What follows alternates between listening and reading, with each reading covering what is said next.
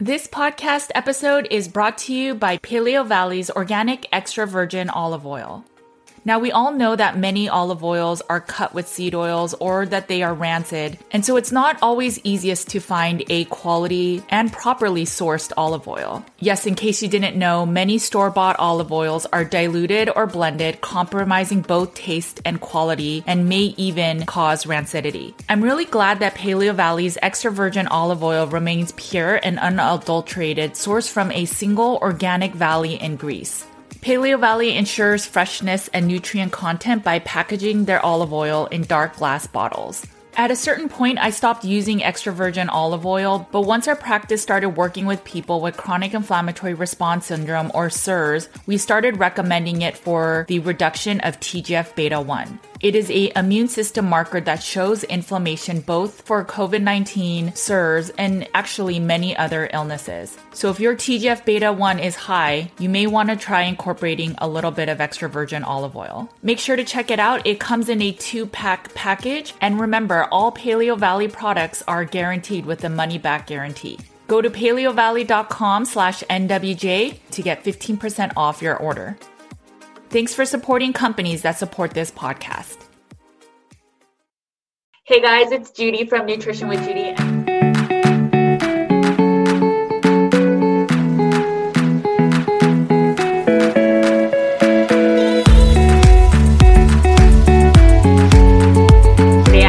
Excited. We have back carnivore doctor with us. So, you know, you've talked about exercise, you've talked about um, mindful eating, sort of with how you kind of manage weight. Or, I mean, I know it's really a lifestyle for you, but um, what about fasting? Do you have you ever tried fasting? Uh, what do you think of fasting?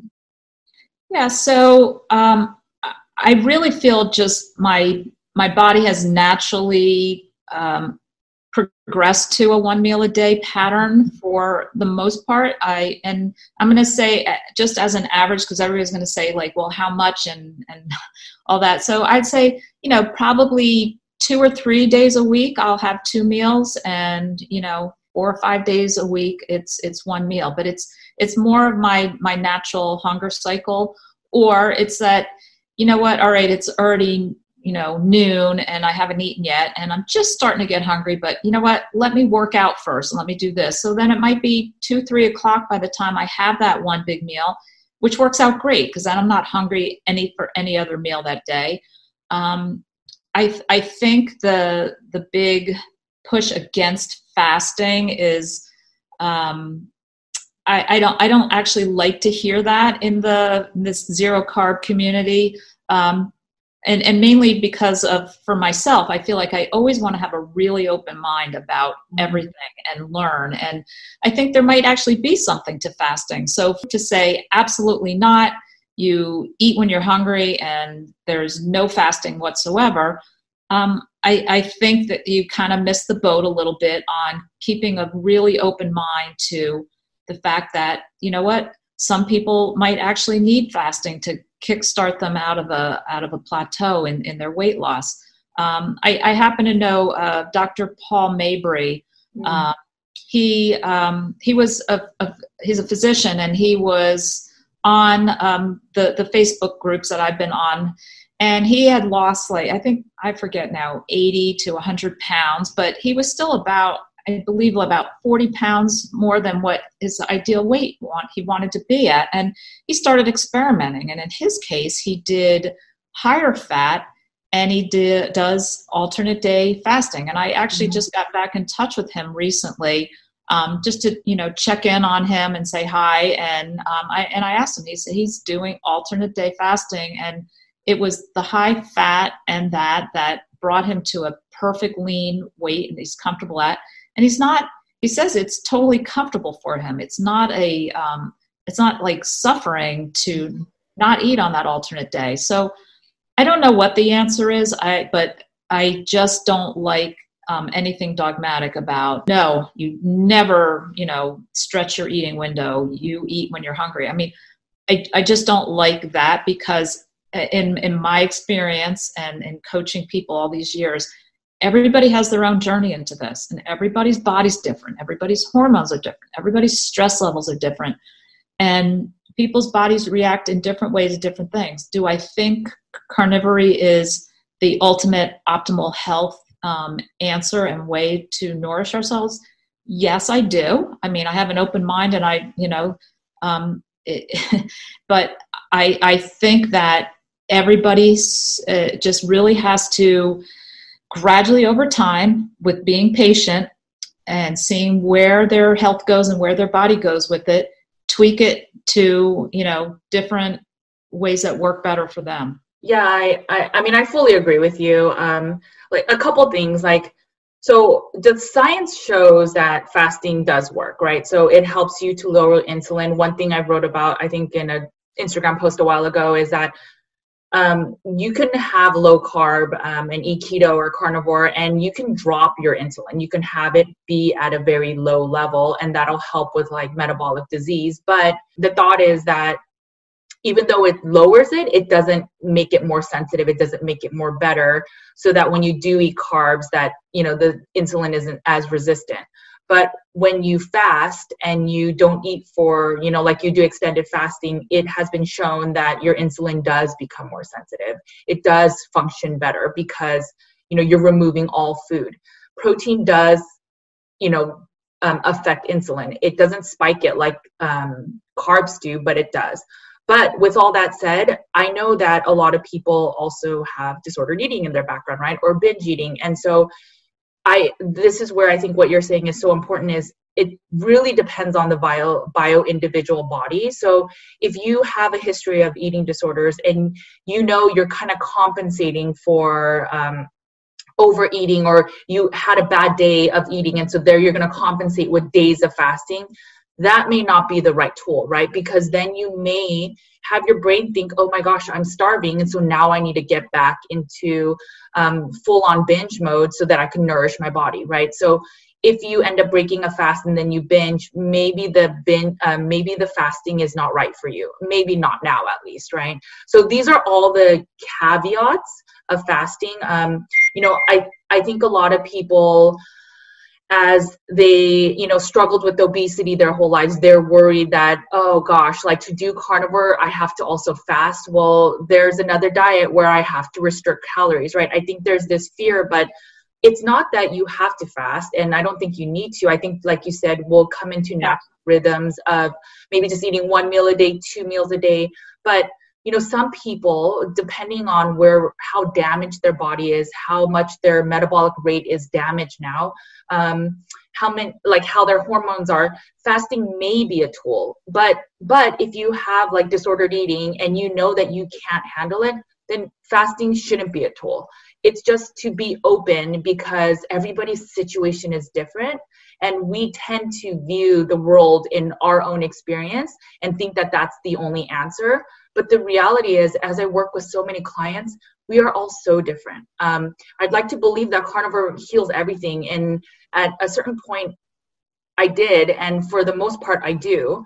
But there are actually some bacteria markers that you can't heal with carnivore. So, you know, you may have to eat a little bit more plants. And I hate to say this, but my research unfortunately shows that. And you know, I mean, that's just the reality, but I don't want to be dogmatic and I have to be open that, hey, if I have a client that's seriously suffering, we run all these functional tests and they're showing that they might have, you know, a sulfur issue and it's causing distress. Well, meat and eggs are the number one source of sulfur. And so a ton of vegetables too, but there are vegetables that don't have sulfur, for example. So what do you do with that client? Do we say, no, no, this is the transition period, keep eating meat? Like, no like we're we're hurting that person. They can't digest sulfur right? So yes i just um sorry i just went on my soapbox but i yeah, think we- I, I, I agree. It's um it, it is so individual and that's why i don't like the what i'll just call the dogma but so i know there are people in this um, community that are very dogmatically against fasting and everybody has their own opinion.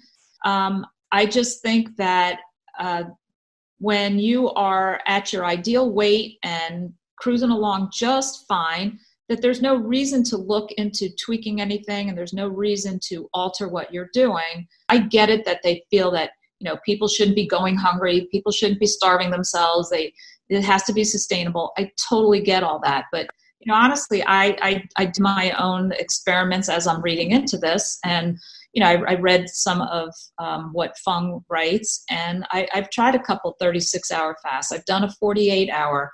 I even did, did one 91 hour because I just wanted to feel for myself, being you know that I, I coach other people. I wanted to know a little bit about um, how it how it feel how how I reacted to it, especially coming from an eating disorder background, to see if I really felt this was something I should or should not recommend. And you know, I think I, I, I tell people who have any sort of binge tendencies that you have to tread carefully and approach this as a very experimental period because you could go either way. You could say, you know what, it works great for some people who like to eat a lot at one meal. And so if you're eating that one meal a day, you know what? You get to eat all of it at that meal and feel really full and feel like you've really had a nice feast.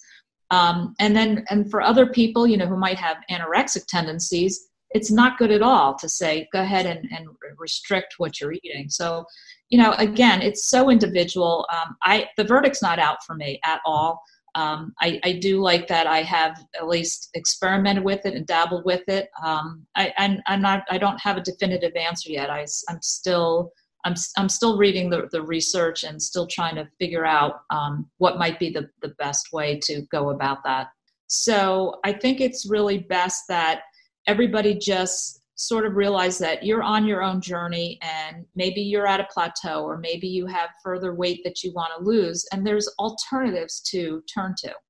Sure. And I really think it comes down to the best way is the way that works for you, right? So if you've tried fasting and it sets you off to do some you know off plan eating or it makes you all of a sudden feel that you're trapped or you're anxious because you can't eat for another hour because hey you have to fast.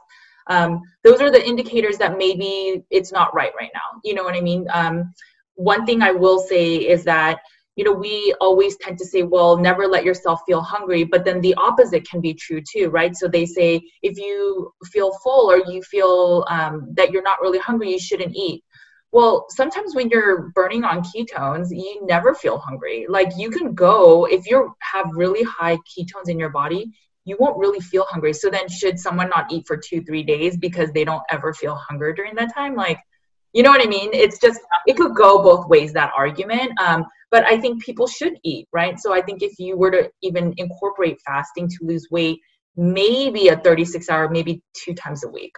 I think even one is is still beneficial, right? But but again, like for me personally, I've tried doing that, and then I've noticed that I was sometimes getting anxiety when that 36 hour would have to start, and I reeled it back in. I'm like, I don't think I could do this right now. But and right. I'm being honest, even though I believe that there are methods for fasting, right? I mean, it's in every single religion, but it's not right for everyone, and that's what I truly believe. Like all of my clients I don't put any one of them on a fasting regimen at all, especially in the beginning. So, yeah, I, I think that um, the, the, the key for me is just that I, I just am continually just going to have an open mind to anything and everything and not be dogmatic about it and and and just realize that everybody's experience is different and we can make suggestions to try certain things and everybody's like like you if you're if you're really not comfortable let's say doing a 36 or 48 hour then that's not going to be sustainable. And to tell you that you have to do that every week to sustain the the weight that you finally got down to it might not work so. Yeah no i think that um, totally makes sense. And i think that's where you would be a great coach right? So the fact that you know that there's you, like i don't believe you can be a great coach if you are so dogmatic because if you want to help the many, then the many are so bio individualized. And if you can't hear their own journey and their own story, and you just try to fit them in your, you know, perfect square, right. and they're like a round peg, it's not going to work, right? So, you know, I think that's why you have had so much success coaching people because you are open minded and, you know, you're flexible. You're like, okay, if ribeye doesn't work for you, then maybe you should try this, right? Like, I mean, even in person, you're like, if if you want to try grilling you should try it right you you always have this openness to you which helps you really attract a lot of people and i think that'll be so beneficial in helping people be realistic with carnivore and then also make it become a lifestyle yeah i i i, I cringe when i hear people who've come from even like the, the keto community where they're saying, oh, I have to get this much fat. And I, I, I can't imagine that I'm, I, I'm not adding the fat now. And I said, forget about the fat. We're, you know, you, you're, you're here at this point now because something wasn't working. So don't be afraid of trying, you know, throw in a, a meal of, um, you know, some shrimp with half a steak instead of eating a full fatty ribeye. You know, there's things that we can try that aren't going to derail you off of off of carnivore and you have to be patient that's really the key is just tweaking things and and being patient trying to understand that your body is trying to heal. And again it depends on what your background is um, how many decades you've been feeding it the standard american diet and how quickly you're actually expecting you know your your body to to respond. And we just have to just have to give it time most of the time Yes, I think I think patience is the thing. I think carnivore is a truly healing diet, but um, when it comes to weight loss and that type of thing, you have to be patient. Your body may find a set point, but it'll never be very overweight if your body has healed because you know an obese body is a sick body, right? So your body doesn't want to be there. Right.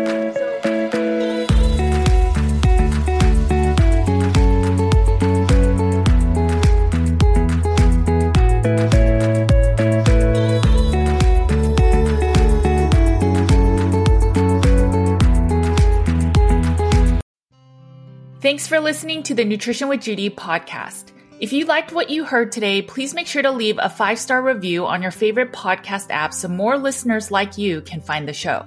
If you want more practitioner care and support, head over to nutritionwithjudy.com slash groups so you can get more real talk about carnivore, the environment, and root cause healing. You can also find my content on Nutrition with Judy's YouTube, Instagram, Facebook, and Twitter.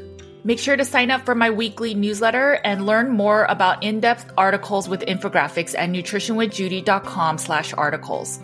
You can find my two books, Carnivore Cure and The Complete Carnivore Diet for Beginners on carnivorecure.com and amazon.com. At the heart of Nutrition with Judy's practice, our mission lies with a deep, unwavering passion for service and community. We will continue to empower you to have the knowledge and tools to live a life nearly symptom free because we firmly believe in healing and wellness for all.